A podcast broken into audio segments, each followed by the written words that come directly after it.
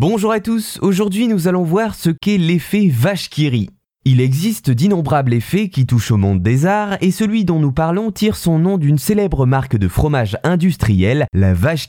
L'effet vache aussi appelé effet Drost, c'est en fait l'application graphique de ce que l'on nomme une mise en abîme. La mise en abîme, vous savez, c'est ce procédé consistant à représenter une œuvre dans une œuvre similaire, comme un film dans un film. Dans notre cas du jour, l'effet vache c'est donc le fait d'incruster dans une scène cette image elle-même de taille réduite, image réduite contenant à son tour une image plus petite et ainsi de suite. Vous commencez à comprendre pourquoi on appelle cela l'effet vache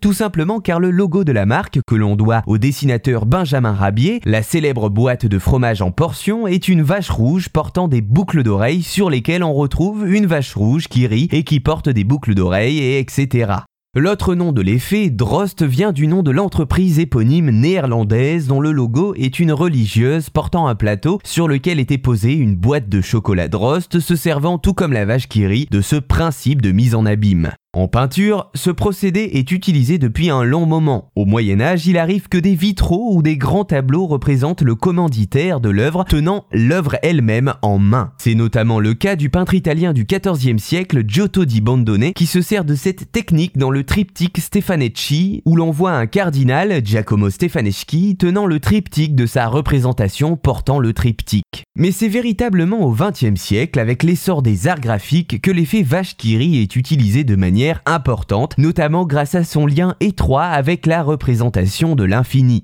Le peintre Salvador Dali en est par exemple un adepte, et on peut retrouver la présence de ce procédé dans son œuvre Le visage de la guerre. En plus de son utilisation en peinture et dans les arts graphiques, l'effet Vashkiri est également recensé dans l'architecture. Bien que des structures ne puissent pas être construites à l'infini, comme cela serait possible sur une image ou un dessin, on retrouve néanmoins des structures de reproduction d'un motif à intervalles réguliers, par exemple comme lorsque l'on regarde la spirale d'un escalier en colimaçon. Voilà, vous savez maintenant ce qu'est l'effet Vashkiri, un procédé qui permet, en peinture comme en dessin, d'ajouter de la profondeur grâce à une mise en abîme.